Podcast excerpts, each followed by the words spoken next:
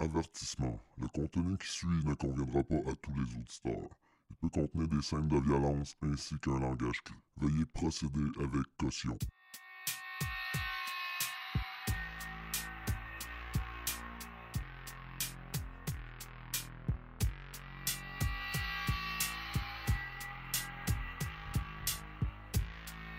Salut tout le monde et bienvenue à un autre épisode de Mauvais Augure. C'est moi, votre hôte Frédéric Hiel. Aujourd'hui, je vous présente un autre cas non résolu. Pas le même contexte du tout que le dernier épisode sur euh, Dorothy Jane Scott. On se situe sur le long de la côte du Mexique, dans l'eau, car euh, l'événement s'est produit sur un bateau. Mais avant de débuter, si vous voulez voir des photos ou les documents liés aux épisodes que je présente, euh, vous pouvez voir ça sur Facebook, le groupe Mauvais Augure. Le lien est dans la description de l'épisode sur la plateforme où vous écoutez. Et bientôt les t-shirts à des prix plus abordables que sur Redbubble. Car euh, j'en avais parlé, je crois, dans un autre épisode. Je vais remonter mon kit de sérigraphie. Ça devrait être opérationnel d'ici deux semaines. Donc, sans perdre plus de temps, on va débuter. Aujourd'hui, je vous parle de Rebecca Coriam. Rebecca a vu le jour le 11 mars 1987 en Angleterre, plus précisément à Chester. C'est là qu'elle a grandi. Elle est née d'une union entre Mike et Anne-Maria Coriam. Elle a aussi une sœur qui se nomme Rachel ainsi que deux frères adoptifs. Elle a été décrite par ses proches comme une personne avec beaucoup d'ambition et de la détermination. Elle avait aussi un franc succès dans à peu près tout ce qu'elle entreprenait. Depuis tout jeune, elle démontrait aussi une personnalité très indépendante. Étant une personne avec beaucoup d'énergie, elle était passionnée de sport et d'activités physiques telles que la course, le vélo, la natation et bien d'autres. Pendant son enfance et une bonne partie de son adolescence, elle a fréquenté l'école catholique. Elle a aussi travaillé au Chester Zoo, un endroit où d'autres membres de sa famille ont aussi été employés par le passé. J'ai fait oublier des petits détails que j'aime bien. Euh, Chester, c'est une petite ville dans le nord-ouest de l'Angleterre avec une population d'environ 88 000 personnes. Elle s'est aussi enrôlée pour être cadet dans l'armée d'Angleterre. Elle a su se démarquer des autres candidats par sa volonté et sa témérité. Ensuite, elle a étudié en sciences sportives à l'université de Plymouth. Et malgré ses études et son horaire chargé, elle trouvait tout de même du temps pour rester impliquée auprès des cadets. Rebecca était très près de sa famille. Elle communiquait régulièrement avec eux, et si elle se trouvait en Angleterre, elle passait beaucoup de temps avec ses proches. Elle avait aussi un lien très fort avec ses grands-parents. Rebecca dégageait beaucoup d'énergie, et elle aimait bien mettre un sourire aux gens qui l'entouraient. Elle était très douée avec les enfants. Donc c'est en juin 2010 qu'elle reçoit un appel pour passer une entrevue pour un emploi qu'elle désirait vraiment. Le poste être membre d'une équipe travaillant sur des bateaux de croisière pour Disney Cruise. Comme j'ai dit, elle désirait vraiment cet emploi car euh, la description de tâche était d'animer des groupes de jeunes. En plus de travailler avec des enfants, ça lui permettrait de voyager gratuitement. L'entrevue se déroula très bien et Rebecca sut se démarquer des centaines d'autres personnes ayant appliqué pour le poste grâce à sa personnalité extravertie sa bonne humeur. Comme tous nouveaux employés, Rebecca devait faire une formation de 4 jours au Disney World Park situé en Floride. Après son entraînement, elle passera les 4 prochains mois à travailler sur les navires de croisière, principalement dans les Bahamas. Ensuite, elle retournera en Angleterre pour passer deux mois de vacances. Et elle en profita pour passer le plus de temps avec ses amis, ses proches et sa famille. Quand elle était au loin sur les bateaux de croisière, elle communiquait régulièrement avec euh, ses proches en utilisant Skype ou Facebook. Une fois ses vacances terminées, elle prit un vol de retour pour Los Angeles pour aborder le Disney Wonder, un modeste navire de 84 000 tonnes. Ouais, rien de moins, un vrai crise de monstre marin. Avec une longueur de 964 pieds ou 294 mètres, le Disney Wonder a 11 étages et peut accueillir jusqu'à 2500 passagers. Euh, ça, c'est sans compter les membres d'équipage et les autres employés qui comptent à eux seuls 950 personnes de plus. Donc, on est à pas loin de 3500 personnes sur un bateau. Côté dimension, il est un petit peu plus gros que le Titanic. Et côté poids, euh, je pense qu'il y a 30 ou 40 000 tonnes de plus que le Titanic. Donc, c'est vraiment beaucoup plus pesant. J'ai déjà habité dans des places qui avaient moins de population que ça. Après peu de temps travailler sur le Disney Wonder, elle dut interrompre son emploi du temps dû au fait que son grand-père venait de décéder. Elle eut droit à deux semaines de congé pour retourner à Chester pour assister aux funérailles. Ce fut un événement très difficile pour Rebecca car, elle, comme j'ai dit, elle était très proche de son grand-père. Après son congé de deux semaines, elle retourna travailler. Elle gardait contact avec ses parents tous les jours, soit par Facebook, Skype ou la bonne vieille méthode du téléphone. Six semaines se sont écoulées depuis la mort de son grand-père, et la famille commençait à peine à accepter de faire le deuil qu'un autre drame se produisa. Le 21 mars au matin, Rebecca contacta ses parents pour leur dire que le Disney Wonder devait quitter le port de Los Angeles dans la journée. Elle termina l'appel en leur disant qu'elle les recontacterait la journée suivante. Mais le 22 mars arriva, et le soir, les parents de Rebecca n'avaient toujours pas aucune nouvelle. Mais les deux savaient que leur fille était vraiment occupée avec son emploi, et dès qu'elle aurait une chance, elle les contacterait. De plus, il ne faut pas oublier le fuseau horaire, qui a une différence de 8 heures qui complique un peu les, communications. C'est en soirée, alors que Mike et Anne-Maria Coriam se préparaient pour aller au lit, que le téléphone sonna. Les deux croyaient que c'était Rebecca qui les appelait et n'avaient pas pensé au fuseau horaire. Mais malheureusement, c'était pas leur fille, mais c'était à son sujet. C'est un officiel de Disney Wonder qui leur annonçait que leur fille a été portée disparue. Alors que le bateau longeait le Pacifique sur la côte du Mexique près de Puerto Vallarta, euh, Rebecca était cédulée pour commencer son corps de travail à 9h du matin le 22 mars 2011, mais elle ne s'est jamais présentée. Des membres de l'équipage ont été désignés pour aller faire des recherches, mais malheureusement, il n'y avait aucun signe de Rebecca. Elle s'était volatilisée. Je ne sais pas exactement quand les secours euh, vont être appelés, mais après trois heures de recherche dans tous les raccoins, il y a des employés qui ont commencé à visionner les enregistrements vidéo des caméras de sécurité se trouvant sur le bateau. Euh, je tiens à ajouter que des caméras de sécurité, il y en a dans tous les coins qui filment dans tous les angles possibles du navire. Mais le système de sécurité, il enregistrait juste les images vidéo, il n'enregistrait pas le son. Donc, après très peu de temps, ils ont pu repérer les derniers mouvements de Rebecca. Elle se trouvait dans une section du bateau réservée aux employés aux alentours de 5h45 du matin. On peut l'apercevoir parler au téléphone et elle a l'air très agitée et pas dans son état normal. Après avoir raccroché le combiné, on peut la voir croiser un employé et avoir une brève conversation avec. L'employé en question a été questionné et semble-t-il qu'il a vu Rebecca, elle avait pas l'air d'aller bien, donc je lui ai demandé si, euh, si ça allait bien, elle a répondu que oui. Suite à ça, on peut voir Rebecca quitter la pièce réservée aux employés. En quittant la pièce, c'est comme si elle s'avait volatilisé. Plus aucune trace d'elle sur les enregistrements vidéo, même s'il y a des caméras dans tous les coins. Les secours seront finalement contactés. Euh, comme j'ai dit, je ne sais pas exactement quand dans tout ça, combien d'heures après sa disparition. Suite à ça, des navires de la garde côtière américaine et de la marine mexicaine ont inspecté les eaux internationales, mais sans résultat. Le Disney Wonder a été enregistré au Bahamas, donc c'est un enquêteur provenant de ce pays qui menait l'enquête. Si on peut appeler ça comme ça, car premièrement, l'enquête eut lieu seulement trois jours après quand Disney Wonder est accosté à Los Angeles. trois jours après la disparition de Rebecca.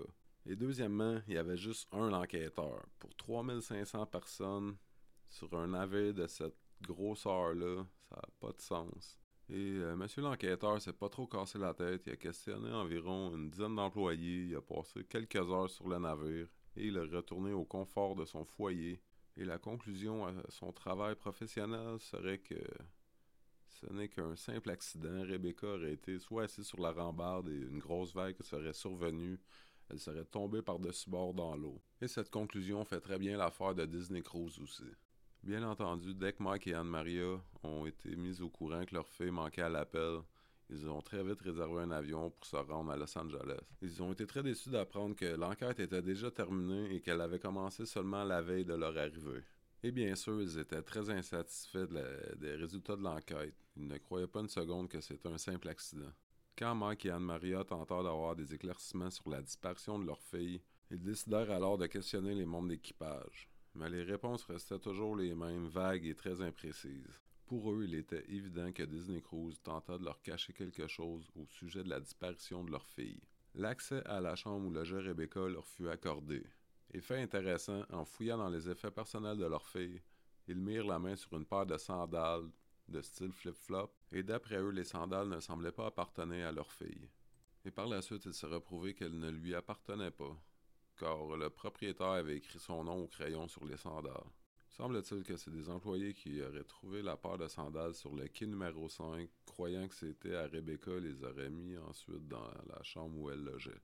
Mike et Anne-Maria visionnèrent aussi les derniers moments où on peut apercevoir leur fille sur euh, les enregistrements vidéo. J'ai oublié un petit détail sur l'enregistrement vidéo. On peut voir Rebecca avec du linge qui semble beaucoup trop grand pour elle. Euh, tout le monde s'entend pour dire que c'est pas dans son habitude, dans son style vestimentaire, que les vêtements qu'elle porte juste avant sa disparition ne lui appartiendraient pas, mais appartiendraient peut-être à un homme. Bon, je sais pas trop. Euh, moi, en faisant des recherches, j'ai trouvé une photo qui est quand même facile d'accès. Euh, on peut voir Rebecca avec un uniforme de Disney ou de matelot, ou quelque chose du genre. En tout cas, l'uniforme est vraiment ample, donc je vois pas. Ça n'a pas l'air trop inhabituel dans, sa routine de, garde-robe. Ensuite, aucune nouvelle pendant deux mois environ. En septembre 2011, John Jennings, c'est l'oncle de Rebecca, tentait de se connecter sur le Facebook de sa nièce pour se rendre compte que le mot de passe avait été changé très récemment. Bon, euh, je peux pas trop juger, mais je trouve ça quand même assez bizarre que son oncle ait le mot de passe pour accéder à, son, à sa page Facebook. Semble-t-il que Rebecca lui aurait partagé son mot de passe très longtemps avant sa disparition. Mais de ce côté-là non plus, ça donnera rien. Aucun indice, aucune piste. C'est en octobre 2011, trois mois après, qu'un journaliste indépendant du nom de John Ronson s'intéressait vraiment au cas de Rebecca et voulait mener sa propre enquête sur la disparition. John décida de s'immerger et de, faire la croisière sur le Disney Wonder. Comme ça, il pouvait avoir quelques jours pour euh, explorer les lieux et questionner les membres d'équipage comme qu'on dit, mêler l'utile à l'agréable, travailler et être en croisière en même temps. La majorité des employés questionnés ont gardé l'anonymat pour des raisons personnelles. Beaucoup d'entre eux déclarèrent que Disney Cruise en savait beaucoup plus sur la disparition de Rebecca qu'il n'en laissait savoir, et qu'il dissimulait sûrement des informations très importantes. Comme j'ai dit plus tôt, Disney et l'enquêteur des Bahamas prétendaient que Rebecca serait passée par-dessus bord en se baignant dans la piscine sur le quai 5. Mais étrangement, malgré le fait qu'il y a des caméras, il n'y a aucun enregistrement disponible du quai 5 à cet endroit de 5h45 du matin à 9h. Ça, c'est entre les heures de la disparition de Rebecca, bien évidemment. Beaucoup d'employés s'entendaient pour dire que ce serait peut-être le résultat d'un triangle amoureux. Semble-t-il que Rebecca fréquentait une autre jeune femme du nom de Tracy Medley, mais leur relation n'allait pas très bien, dû au fait que Tracy aurait commencé à fréquenter un homme et que Rebecca aurait peut-être mis fin à ses jours dû à toute cette situation et dû au fait que son grand-père est mort peu de temps avant. John, bien sûr, a été inspecté le fameux quai numéro 5. Il semble-t-il que c'est impossible de tomber par-dessus bord par accident, même avec une grosse vague, ce qui vient contredire la conclusion euh, de l'enquêteur des Bahamas et de Disney Cruise. John inspecta aussi la fameuse enregistrement vidéo des derniers instants de Rebecca, qui se trouvait dans la salle des employés au quai numéro 5. Mais après avoir inspecté comme faux la vidéo, il remarqua que ce n'était pas au quai numéro 5, mais bien au quai numéro 1. Ça aussi, c'est un fait assez douteux qui aide pas du tout Disney Cruise.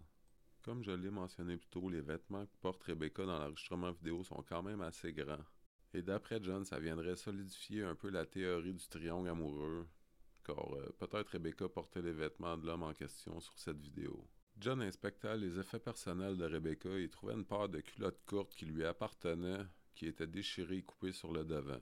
La découverte des culottes courtes ouvrit la thèse d'une possible agression sexuelle, mais ça restait une théorie, rien de plus. Malheureusement, les efforts de John Ronson ne donnèrent aucune explication sur la disparition de Rebecca Coriam. Près d'un an après sa disparition, le père de Rebecca, Mike, a reçu le email d'une femme prétendant avoir vu Rebecca à Paris, en France, et semble-t-il qu'elle était accompagnée d'un homme. Encore une fois, euh, ça a débouché nulle part, il n'y a aucun fait qui vient prouver tout ça. Et malheureusement, après plus de dix ans, le cas de Rebecca Coriam n'est pas encore résolu. Il y a beaucoup de monde qui travaille encore sur le dossier pour essayer de trouver des réponses. Ça doit vraiment pas être facile pour euh, sa famille et ses proches de, vivre dans l'incertitude depuis autant d'années. C'est un cas quand même assez connu, donc il y a beaucoup de théories, il y en a des farfelus, on va y aller avec les plus réalistes. La première, c'est celle de l'enquêteur des Bahamas et de Disney Cruise, que ce serait un simple accident, un malheureux accident, oui. Cette théorie-là, j'y crois pas du tout. Euh, je crois vraiment que Disney Cruise euh, en savent pas mal plus qu'ils disent et qu'ils cachent des informations très importantes. Et quel est leur but de cacher des informations? C'est qu'ils veulent simplement que ça reste un accident. On s'entend que Disney fait leur profit euh, grâce aux retombées touristiques et qu'un suicide d'un employé, ça doit pas être bon pour les ventes. Et on parle encore moins d'un meurtre. C'est des événements qui se produisent pas, qui n'existent pas dans le monde de Walt Disney. La deuxième théorie serait un meurtrier, un tueur en série ou un fou dangereux. Vous voyez le tableau. J'y crois un petit peu plus que l'accident, mais ça me semble quand même un peu tiré par les cheveux. Si ça aurait été vraiment ça, je crois pas que Disney aurait été prête à couvrir euh, des renseignements et de mettre la vie de leurs clients et des employés en danger. Et la troisième théorie la plus populaire, c'est celle que je crois le plus, serait que Rebecca se serait enlevé la vie. Elle traversait des épreuves difficiles, son grand-père qu'elle adorait venait de mourir quelques semaines avant. Elle était isolée sur un bateau de croisière loin de sa famille et elle se rendit compte que Tracy Medley, sa copine, l'utilisait et ne l'aimait pas vraiment. Et oui, car euh, Tracy Medley, six ans après la disparition de Rebecca, elle a décidé de briser son silence et de parler aux médias pour donner sa version. Elle prétend que si elle a gardé le silence aussi longtemps, c'était pour pas entacher la réputation de Rebecca. Mais maintenant, Tracy est mariée et mère de famille et veut régler le cas des langues sales. En gros, ce serait que Rebecca parlait souvent de suicide, qu'elle faisait de la cocaïne. Tracy avoue qu'elle a découvert ce renseignement en fouillant dans le cellulaire de Rebecca. Ouais, ça semble euh, très sain, ça. Et que oui, il y avait eu un ménage à trois, mais que c'était Rebecca qui aurait amené l'homme et non Tracy. Ça, j'y crois pas vraiment parce que, d'après moi, je veux pas juger, mais Rebecca, si elle était encore en vie aujourd'hui, elle serait encore avec une femme. Moi, je crois simplement que Tracy, elle s'est servie de Rebecca, euh, elle a découvert sa sexualité, elle a fait à croire qu'elle l'aimait, puis ensuite, elle s'est servie d'elle pour avoir un ménage à trois avec un autre homme. Rebecca avait jamais couché avec euh, des hommes avant, supposément. D'après moi, ça l'a vraiment perturbé. Elle s'est rendue compte que Tracy l'aimait pas, que c'était pas réciproque. Son grand-père venait de mourir. elle se sentait isolée sur le bateau. Elle a décidé de mettre fin à ses jours. Il y a beaucoup de gens qui croient que ce serait Tracy l'autre homme qui aurait peut-être tué Rebecca. Ça, je crois pas du tout. Euh, ça me prendrait des, des faits plus concrets un petit peu pour ça. Donc, c'est pas la première fois qu'il y a une personne qui disparaît sur un bateau ou un gros navire de croisière. Il y a même un site internet qui a été créé à cet effet, internationalcruisevictim.org. Qu'est-il vraiment arrivé à Rebecca Coriam? Un meurtre, un suicide, un simple accident? J'aimerais vraiment voir vos avis, euh, ce que vous pensez qui est arrivé. Vous pouvez euh, me contacter sur le groupe Facebook Mauvais Augure, le lien est dans la description de l'épisode. Je vous conseille fortement de vous inscrire sur le groupe Facebook, comme je l'ai dit en début d'épisode, euh, pour avoir accès à des photos et des documents qui, qui ne sont pas publiés sur les plateformes de podcast. Donc sur ce, j'espère que vous avez apprécié un épisode un petit peu plus court qu'à l'habitude. Il n'y avait pas beaucoup d'informations sur ce dossier. J'espère que vous avez apprécié pareil. Merci encore d'écouter. J'apprécie vraiment votre support. Sur ce, prenez soin de vous, barrez votre porte et fermez vos volets. De meurtre prémédité. De nombreuses recherches qui avaient été effectuées. Le mobile du crime est toujours inconnu pour l'instant. Ha ha ha.